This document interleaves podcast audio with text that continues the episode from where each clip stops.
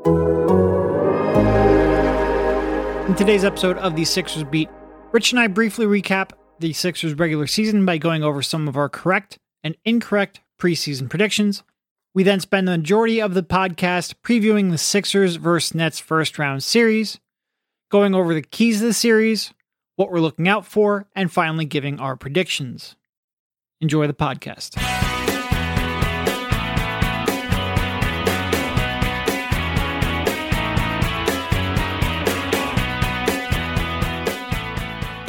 All right, welcome everybody. This is Derek Bodner, joined by Rich Hoffman on the Sixers Beat, part of the Athletics Podcast Network. Hey, doing, Rich? Derek, I'm doing fine. We have real games now. We have we have games that matter. Yep, it's been a while. And uh, yeah, I mean, I'm excited. Best time of the year. Yeah. So the the playoffs get underway here on Saturday. They have a 1 p.m. tip on ESPN in Game One, and then they go Monday, Thursday, Saturday, Monday, Thursday, Saturday. Real easy to remember. We don't have times on the final three games, but something that probably only matters to you and I. Woo. We get two Saturday 1 p.m. games, which is fantastic. Hopefully, they can wrap things up in Brooklyn there in four on Saturday. Series can be over by like I don't know three thirty. Like that would be great. Three thirty on Saturday. Fantastic. I love the schedule. Stretched So- out over two weeks' time. If it went the full seven games, if it goes the full seven games, and we are at DEF CON one, because that will be a catastrophe. This should not go. Well, I, I guess DEF CON one would be losing. Going seven games would be like, I'm still giving it a DEF CON two. That's pretty fucking terrible, and you have real issues. I don't think it's going to go into seven games. We'll get into that in a bit, though. I like that you use DEFCON 1, which is the correct usage. I always say DEFCON 5 because it seems like the biggest one, even though that is, of course, just normal. Uh, yes, the early Saturday games on both ends of the, the Philly, New York, game one, game four, chef's kiss, as good as it gets. Also, this was brought up to me by multiple people if you looked at Barclays Center, there were two concerts scheduled for Thursday Yeah. and Saturday. What are they doing? Are they just kicking those people out? Like I don't know the exact answer for it, but it's uh you know, I think it was like Ana Gabriel, I think was, was the uh performer's name and then there was a it looked like a collective of of rappers. It seemed like they just kicked those people out. That doesn't seem like that's fair or equitable for those people. I will take it because it makes our lives easier and maybe those fans have to purchase things in advance. But anyway, I was very confused by that because I saw the Thursday Saturday schedule in Brooklyn at Barclays Center. I assumed, oh, okay, we're we're going to be Friday Sunday. No, Yep. no, no. Yep. No, no, no. Uh, so the Sixers, of course, ended up the season with a 54 and 28 record. Uh, the last couple of games, they weren't really trying or prioritize winning. I think that was right around where we all thought. Like, I think I had 56 and 26 with the one seed in the Eastern Conference. I think you also had the one seed in the Eastern Conference. I forget what exact win total you gave them. 55. Yeah. Okay, so we both came up, we both overestimated a little bit. I don't even really care about that because, quite frankly, if they wanted to, they could have won 56 games. When you get to the end of the season, it's just a lot of meaningless basketball. Less meaningless basketball because you've got the play in and some complete crazy shit going on for those. Uh, but there's some meaningless basketball when you're at the top, especially when the Sixers had a third seed locked up pretty pretty early on. Uh, so that was, I think, about what we were expected. I had them rated as the, or I project them as the third ranked offense, which is exactly where they came in per Glean Glass. I will pat myself on the back. We can give me a statue later. You I are patting them- yourself on the back. I am, wow, I really actually was. doing it. Unbelievable. I preseason thought they would have the sixth ranked defense. That was overestimating them a little bit. They came in at 10th. And quite frankly, if Harden and Maxey don't miss all that time there in December, they probably come in lower than that. So I think some things were a little expected, some not. Uh, again, I don't remember where you projected them. Did you I have went a li- I went a little more. Uh, I, I didn't give a specific number. I said top five offense, Yeah. better than the defense.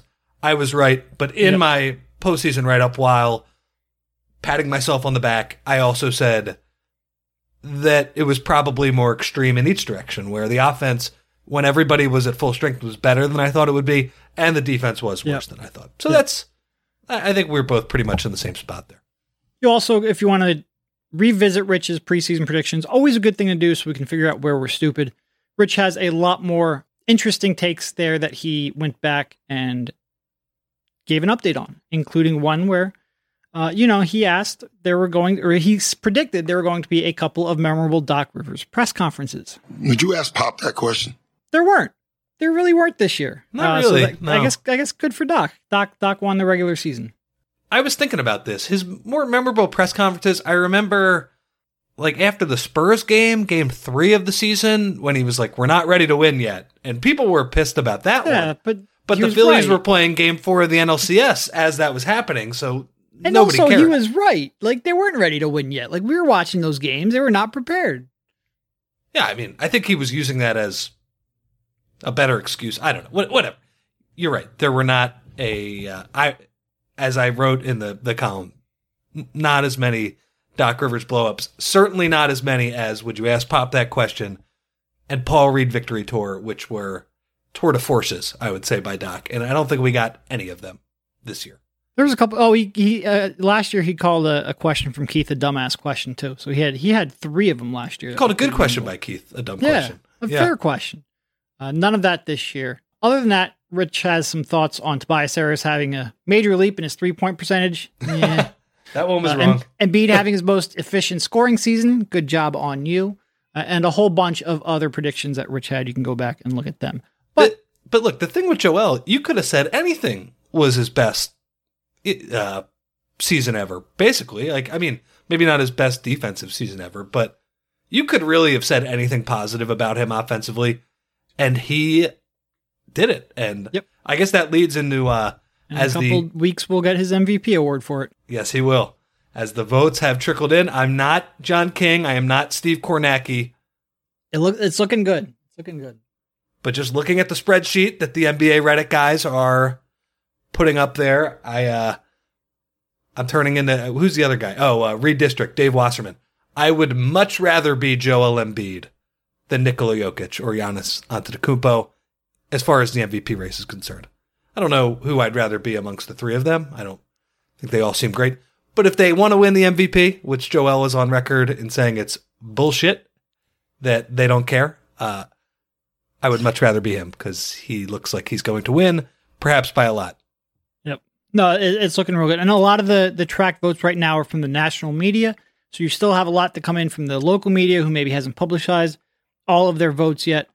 But last year it was the national media who basically cost them the award. So for all of them to come in very strongly, and even from the ringer, don't have it in front of me, but I think like there must have been four Embiid votes from the ringer. I forget exactly who, but he's got a good uh good early returns from the national media for sure.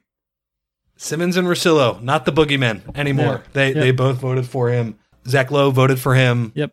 I believe Dan Devine voted for you know just Yep. a ton of people. I, I I think he's going to win. I think John Hollinger doesn't have a vote, but he voted for him. You know, so so most of the national people I think are on board the uh, Joel train, which is great to see. I would be. Uh, I, I'm still unclear. I guess you know I'm a reporter. I should be able to look this up. They do announce it during the playoffs now, right? They, they, they've gone away from these NBA awards, right? Yeah. Yeah. Remember a couple years ago they No, they had the the yeah. but the, The best show. part is that when you win the MVP and they announce it in the middle of the playoffs, you get to accept it on your home court. That was like when Iverson did that. The place was rocking. I think it was game five of the Raptors series. Hopefully, Joel gets his chance to do that.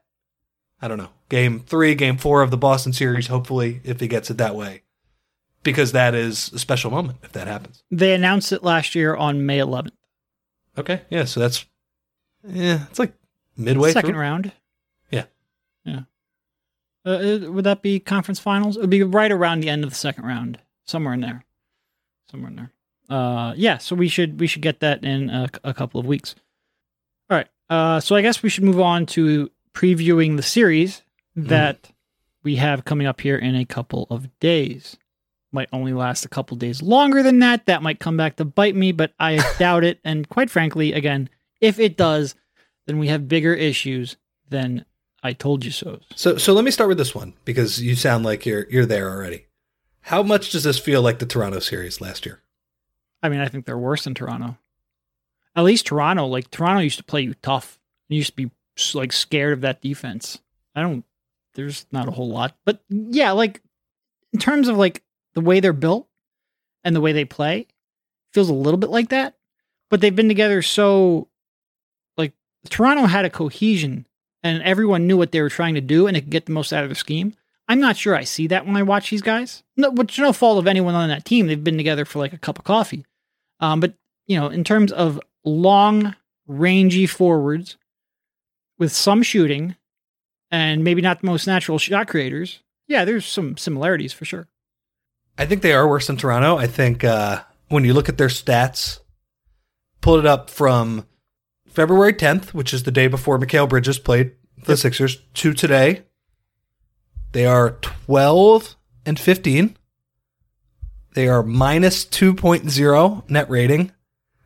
They are uh, 23rd on offense, 16 on defense, so they're bad on both ends of the floor.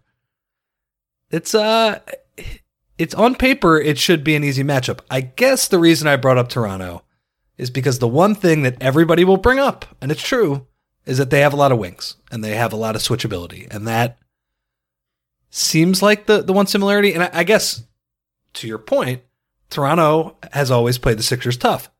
This version of the Nets has played the Sixers one time ever in their first game. So, so much is unknown from that standpoint. Yeah. Yeah. It is exceptionally weird because they played them twice during that time frame that you mentioned. The first one was back on February 11th, the day after the trade. And then the last one was the final game of the regular season when nobody played anybody. So you really have almost no information to go on. Um, it is an exceptionally strange matchup in that regard. Uh, I don't know if I've ever gone into a playoff series with less information than we have now. I'm also not sure I necessarily need all that much information to say the Sixers are a much better team. Much better team. And you start looking at, you know, some of the numbers from that point since the trade. You've got Bridges. All right, Bridges averaging 26 per game on pretty good efficiency. Cam Johnson can get shots up. Those two get three pointers up. But outside of that, you just don't know where the scoring is going to come from. But yet, Cam Thomas off the bench, is that what you're worried about? Like Spencer he not, Dinwiddie. He might not play in the series. Yeah, and we'll Spencer see. Dinwiddie, he he can he's grown into a passing role, but like his efficiency's god awful. I have no idea how this team is going to score enough points to beat Joel Embiid, James Harden, and Tyrese Maxey. I have no idea. I think that's a fair way to put it. I, I completely agree with you. I am going to salute your professionalism though for not calling him Din Shitty yeah, Island. I saw that. that was one where, and if nobody knows the context, Kyle Kuzma had like a seven tweet thread that was yeah. just, oh God, was it mean to Spencer Dinwiddie? And it was one where I was wondering, where is like the genesis of this? Why, why are yeah. you coming out of the woodwork to kill him? Spencer Dinwiddie, I guess earlier today seemed like he gave an interview to FanDuel, I believe. I, I believe Michelle Beadle was involved with that one. I didn't watch the whole thing, but it was a complete ether to the point where Kyle Kuzma game one bell ringer because at the end of his thread, he said "Go Sixers." At the end. okay, I only saw the Din Shitty tweet. I legitimately didn't even read the rest of the thread. Din Shitty is so good.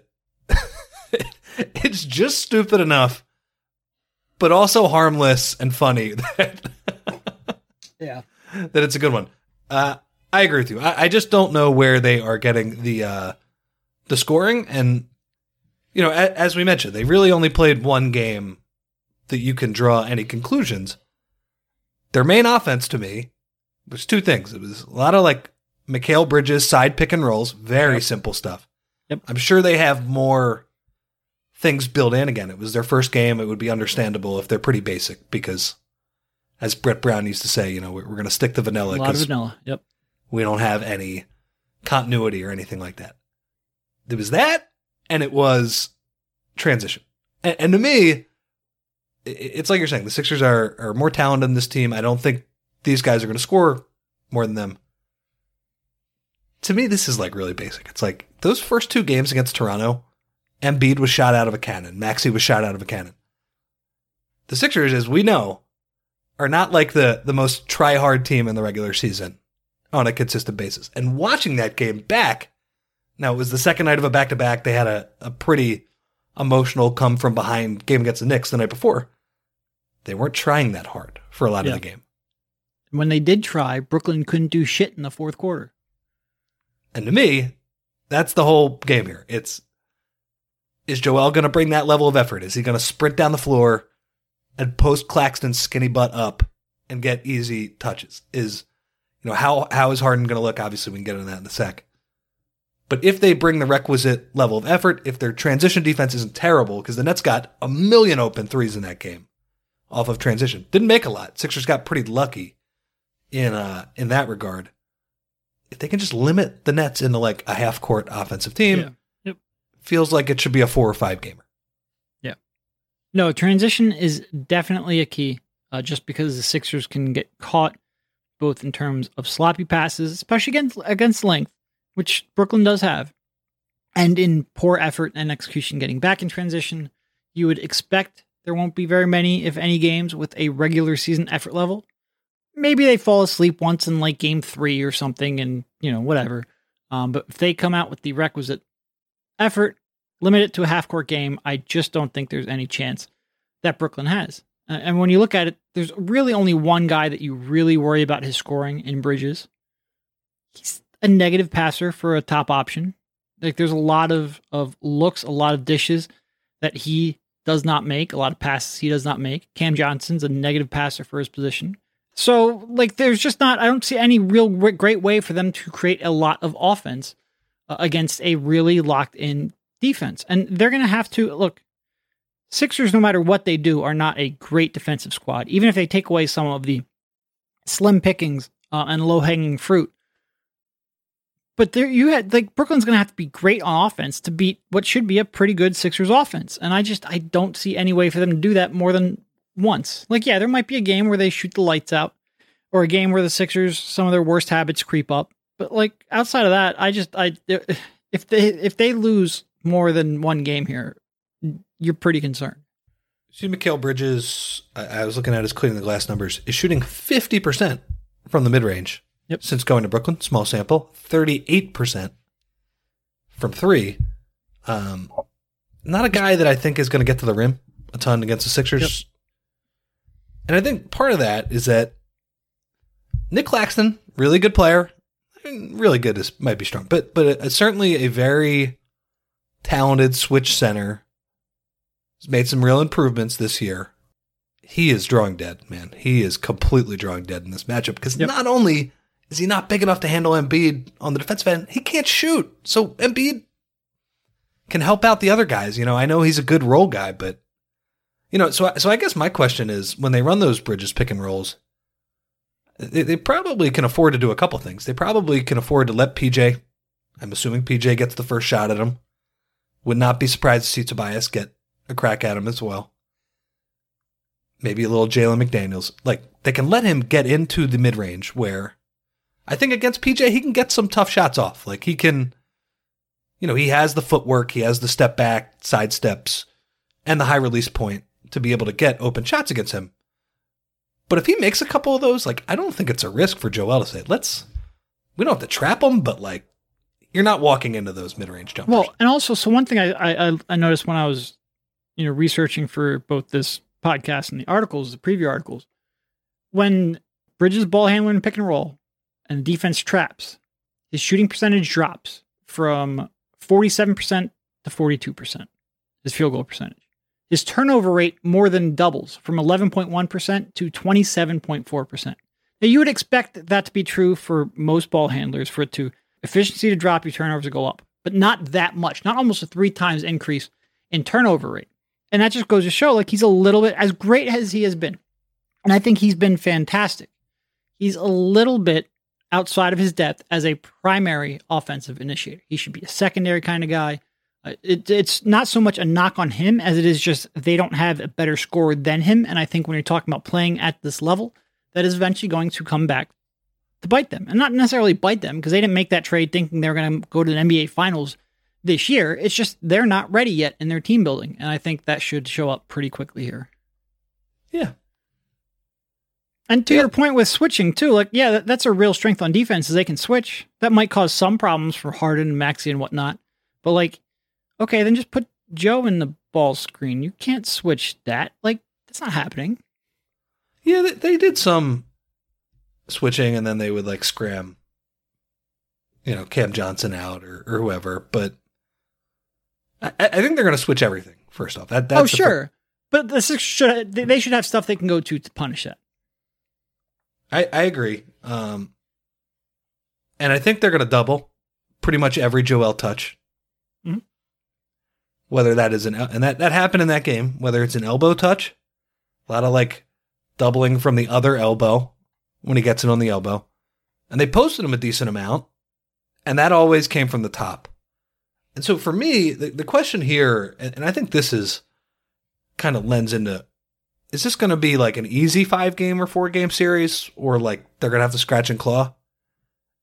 I am not worried about how Joel handles those doubles. Yep. I am worried about how the other four guys handle the double. He is going to give you an advantage every single time. And in that game, and look, it was a regular season game. When the scouting report, when, when you're focused on one team, scouting report is is just on their rotations and those things. I expect the Sixers to be better they looked dis- disorganized a decent amount. Um, PJ didn't know where to stand. Uh, I thought James was in- indecisive on some plays. Tobias, I think he was one for nine in that game. Mhm. Can those other four guys take advantage of a scrambling defense? Because you're going to get them scrambling pretty much every time. Yep. They are willingly going to double to just get the ball out of Joel's hands.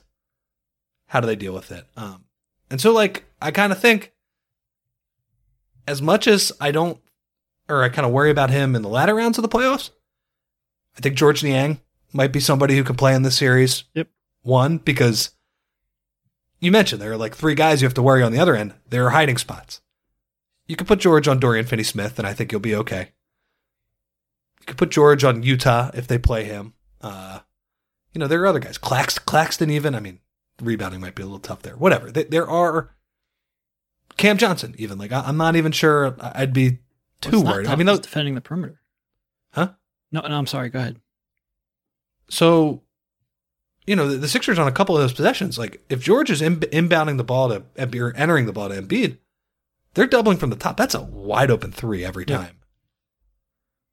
I, I trust George to kind of make good decisions. and- Absolutely. with with Yep. those advantages, he might be one of their best players.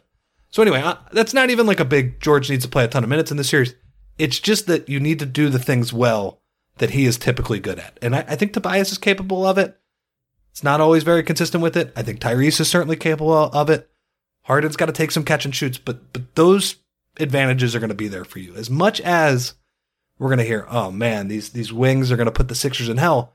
They have nothing for Joel except, oh my God, get the ball out of your hands. Yeah. And even when they double, sometimes he's probably going to score on that anyway. So that's, uh, I guess that's the other issue too. Like they're, they're going to struggle scoring, and as good as they are defensively, and as much trouble as maybe they'll give Harden, maybe they'll give Maxey. Joel is a cheat code against them Over under Joe 5.5 assists. per game. Yeah. It's probably right around that number. I, I bet you it's more threes are created Yeah. than that number. It's always tough with Joe. because I, I think this team rotates well enough and, and is long enough where It's not going to be the may- first pass. maybe the first pass they get to, but and look, that's on Doc. Like their spacing needs to be on point. They need to cut. Teams should not be able to double Joel with how he's going to get rid of the ball at the right time. Like it, it's on the other four guys. Come on, you're playing four on three. You're the best shooting team in the NBA. Come on, like make them pay for that. I think you're 100% on point with George. This could be a, a series where George plays more than, say, Jalen McDaniels. Yeah. And that could cause people panic because in the next series, that absolutely cannot be true. Nope. Uh, Do- I- I'm, I'm going to give Dr. Medford that here. I think he's going to pivot when he needs to pivot. But I think you're right. This is a, a big series for George because the biggest way to take away their one real scheme to slow down Joel Embiid is to just make shots. And George, for all of his faults, which I feel like we've been talking about nonstop for the last, you know, two months, he will take that freaking shot. He will take that open shot. And if he's making his normal percentage, he's going to be very, very valuable and very important in this series. Uh, and, you know, everyone else too. Like, PJ, please, please, please take those shots. Just take those shots. Yep. Please, please. and that was in his, you know, unwilling phase, which obviously I shouldn't call it a phase. I should call it his, his state of mind. Two thirds of the season. Yeah. Yeah. The Boston game was his willing phase. Right. Hey, playoff PJ. We'll, uh, we'll see. As you all know by now, we've teamed up with BetMGM this season. We'll be using the BetMGM lines to make all our picks, and we'll have special offers for our listeners each week. If you haven't signed up for BetMGM yet, use the bonus code TA Basketball, and you'll get a one-year subscription to the Athletic. Plus, up to a $1,000 first bet offer on your first wager with BetMGM. Here's how it works. Download the BetMGM app and sign up using bonus code TA Basketball. Make your first deposit of at least $10. Place your first bet on any game. Claim your voucher for a one year subscription to The Athletic. 21 plus to wager. Visit BetMGM.com for terms and conditions. U.S. promotional offers not available in D.C., Nevada, New York, and Ontario. Gambling problem? Call 1-800-GAMBLER. In Colorado, D.C., Illinois, Indiana, Louisiana, Maryland, Massachusetts, New Jersey, Ohio, Pennsylvania, Tennessee, Virginia, West Virginia, and Wyoming. Call 1-877-8-HOPE-NY or text HOPE-NY. Call 1-800-NEXT-STEP in Arizona, 1-800-522-4700 in Kansas and Nevada, 1-800-327-5050 in Massachusetts, 1-800-BETS-OFF in Iowa, 1-800-270-7117 for confidential help in Michigan. In partnership with Kansas Crossing Casino and Hotel. In Ontario, if you have questions or concerns about your gambling or someone else close to you, please contact ConnexOntario at 1-866-531-2600 to speak to an advisor free of charge. Sports betting is void in Georgia, Hawaii, and Utah, and other states where prohibited. Promotional offers not available available in Nevada and New York. Don't forget, if you haven't signed up for BetMGM yet, use the bonus code TA Basketball and you'll get a one year subscription to The Athletic, plus up to a $1,000 first bet offer on your first wager. We'll see. We, we will see. Uh, what, what do you make of Harden in this matchup? Tell me how Harden looks physically. I, I, have no, I have no idea. I have no idea. Uh, and I think if I was, you know, I was trying to think of this and I, I don't want to get to my prediction yet because we'll do that at the end of the podcast. But like trying to give him a percentage chance, and I was probably coming around somewhere in the eighty to eighty-five percent, probably more like eighty-five percent chance. If Harden looked like he looked for most of January, February, and early March, it would be 90, 95%. If Harden looks like he did against Chicago, it might be still probably like 80%. But like he can swing this in a pretty big way he could struggle in this series for sure. Uh, you know, they have enough length, like you said, they rotate and, and, and cover ground well enough. But if he's playing well, he's going to find those passes too. Uh, I think he's, you know, tell me, tell me what the burst looks like. Tell me what the setbacks look, looks like, uh, and I'll give you a, a, better answer.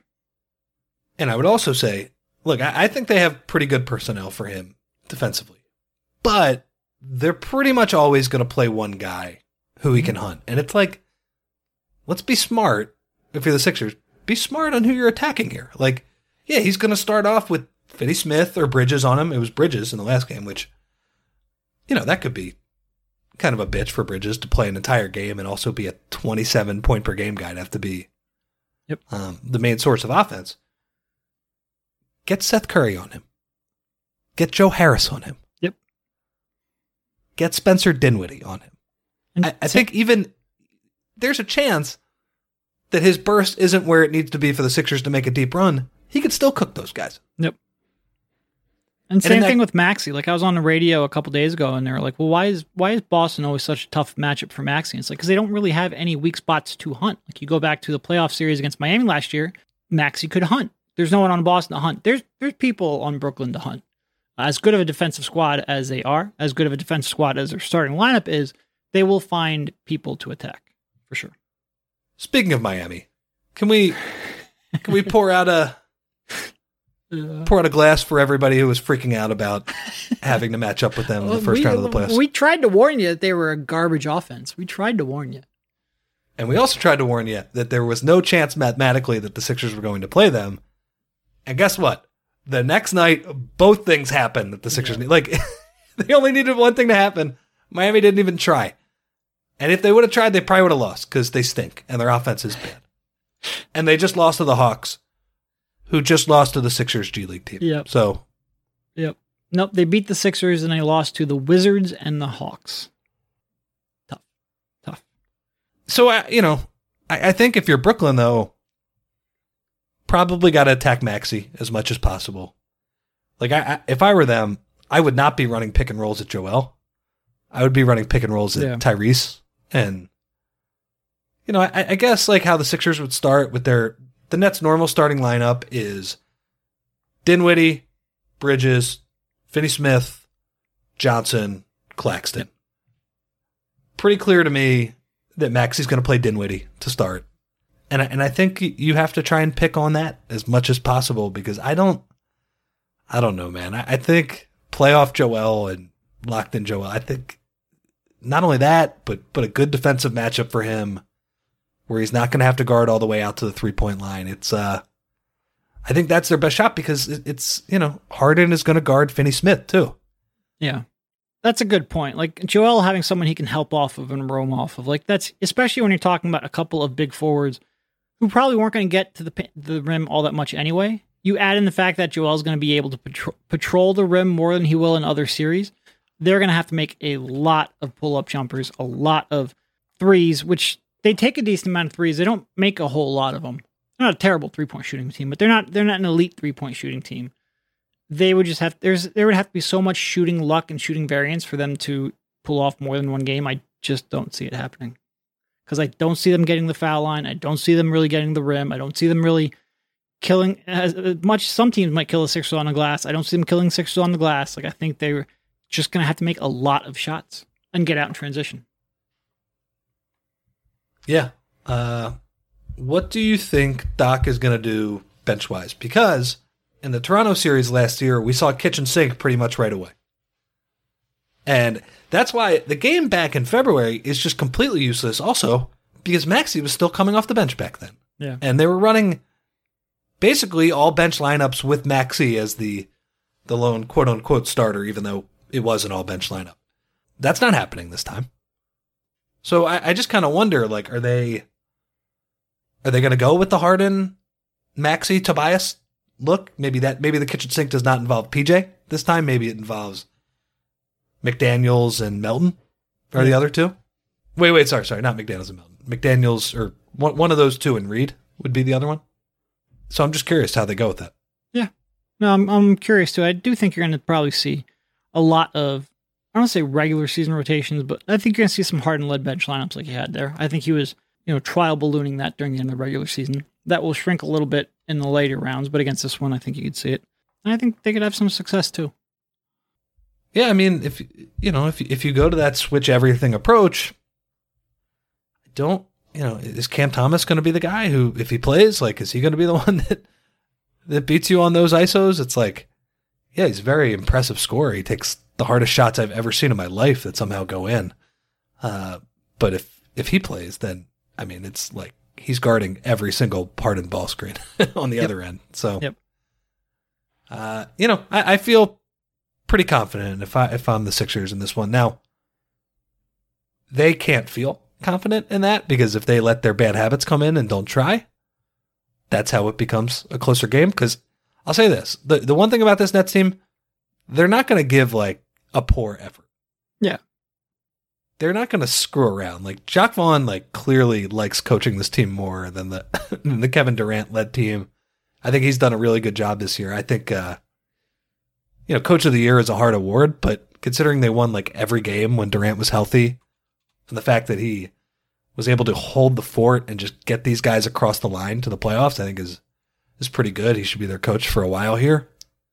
Uh, so they're going to play hard and they're going to, you know, be active and switch everything. But I think it just comes down to I- don't trust their uh, their scoring, their offensive firepower against the Sixers, which is something we've seen a lot in these first round playoff series. It's the second round where the team has the offensive firepower plus the defensive versatility to give the Sixers issues. and that'll be the case again this year, probably, but uh, not not this one. Sometimes. Sometimes they can lose the flawed teams in the second round too. Sure. Uh, all right, so I guess let's uh let's go ahead and wrap this up with give me your prediction in games and and the one sort of key thing that we haven't talked about that you're looking for. That we haven't talked about. It's just uh something new. I don't Like what what is Ben Simmons wearing on the sidelines? Uh, look, uh, we talked about that at practice today. I'm curious. Curious. See, see, if I were him, I said this at practice too. I would go the other way. I would, if you have to sit on the bench, I'd get one of the Nets quarter zip coaches, like, and I would, I would blend in with them. But you're a quarter zip guy anyway. That's just going to your default uniform. Yeah, I do love a good quarter zip. I think I'd like to be a coach just because I think those quarter zips are very nice. I Yeah, wouldn't I like anything know. else about being a coach. Yeah, that's a lot of hours and a lot of pressure I mean, just to wear a quarter. at the to top work. levels, I would. we like, wear a quarter like zip to to, work anyway. That's true. That's But- true. You know, th- there is a little bit of uh, of grinding and uh, and work that needs to be bit, done to yeah. get to that level. And when I say a little bit, I mean a lot of Well, it. especially because I mean, you you just wrote about hustle, like you know this intimately, the amount of work that goes in. Yeah. After you're reporting on a, a fake basketball scout. uh, so anyway, the pick. I think the Sixers are going to win in five games. I was tempted to say four. Uh, I think for some reason, have they swept anybody ever? That's a good question. I just feel like the Sixers don't have the mental focus to finish a team in in four. For for better or worse, like they, they typically win these in five. Last year they actually let it go to six. I think they're better. I think it'll be a fairly comfortable five. Uh, but I imagine one of those Brooklyn games they'll screw around. I mean, it, it would be funny if they uh, if they ran back the 2019 Brooklyn series and they they did the douchebag sweep all over again, which you lose the first game by, and, and I wouldn't say just lose the first game. They got their ass kicked in that first game, Yeah. and the rest of that series was ugly, man. They won by like 30 a couple times. They won a game in Brooklyn by a lot without Embiid. That was the douchiest of douchebag sweeps. Uh, so yeah, as far as like what to look for in this series, um, you know, I, I'm curious to see how far Joel goes for the basket. Like how much, because I think that's something we're going to have to see in the Boston series, and I mean that defensively. Like how much switching does he do? How uh, you you know, how much energy will he expend? Because because here's the other thing, Derek. I think this series matters for the rest of the playoffs here. This needs to be quick for the Sixers. It needs to be relatively painless. Because guess what? I don't think Boston is dropping too many games against Atlanta. Now, by the way, I don't think they were dropping too many games against Miami either, as much as everybody's like, oh man, that would have been a fight. They would have made them work for it. No, I think they would have killed Miami too. Uh, but for the Sixers, when your two best players are Joel Embiid, who, as we think right now, is healthy to avoid the fluke injury, and James Harden, who we don't know if he's help- healthy, they need as few miles as possible in Yep. this series. So it would really behoove them. They, uh, like you said, it would it'd be nice for them to be done on that Saturday, be be back in their beds in Philadelphia. I mean, they don't even need to be in their beds. They can go out to dinner in Philadelphia, go out to a late lunch in Philadelphia. They'd be back so soon with that wonderful schedule we got blessed by with that series wrapped up. But if not that, okay, that Monday game, make it a beatdown. That's Yep. it. Don't go to Brooklyn again. They need to do that because guess what? Their next series is going to be really freaking hard. Yeah. No, if you can if you can play four games over a three week stretch, that would be just money for a team that could use a little bit of rest. I went back and I looked at it. Uh, the last time the Sixers swept one was 1991. They swept the Milwaukee Bucks. Uh, after that, you have to go back to um, to 1984-85. So it's I remember that one well. I was I was less than a year old, watching uh, every yeah. second while drooling all over myself. So it has happened once since Moses Malone. To answer your question, which is the right way to put it. it's been a while. It's been a while. Yeah, I'm I'm I'm same with you. I'm picking five. I I want to pick four, but I feel like an asshole if I pick four, so I'm going to say five.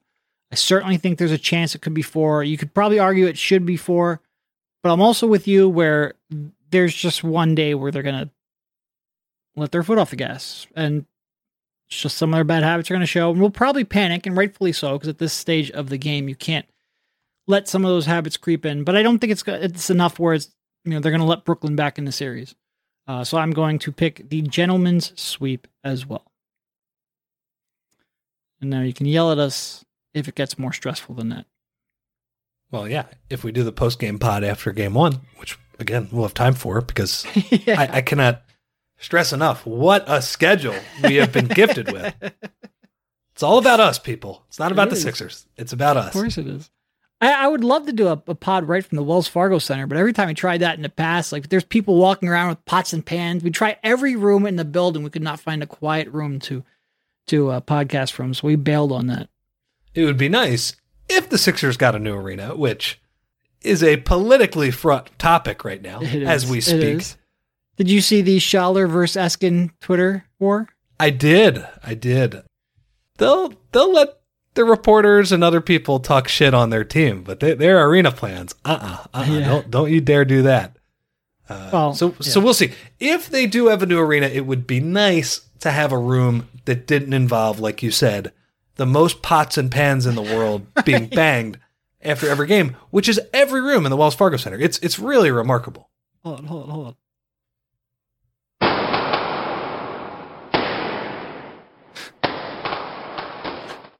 That was not actually it, but Keith Pompey did a podcast from there not too long ago, and not I want to say it was probably like beginning of the year, maybe. And it sounded like the pots and pans sounded like I mean, it sounded like shots were being fired. And mean, I, I just saw fair- people like legitimately worried, like, oh my God, where is Keith shooting, like taping this podcast from? And I've never empathized with Keith more because we have tried. And I, I kid you not, like, Rich and I have tried every room we could find in that godforsaken place. And uh, there's not a quiet room in there. You can't do it.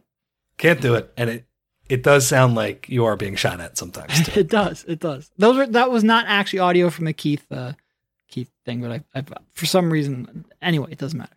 Uh, but we will be podcasting about those games pretty soon. Uh, it is coming up pretty quickly. Saturday, one at one, just brilliant. All right. Anyway, uh, thank you, Rich, for jumping on, and we will talk to you soon. See you, man.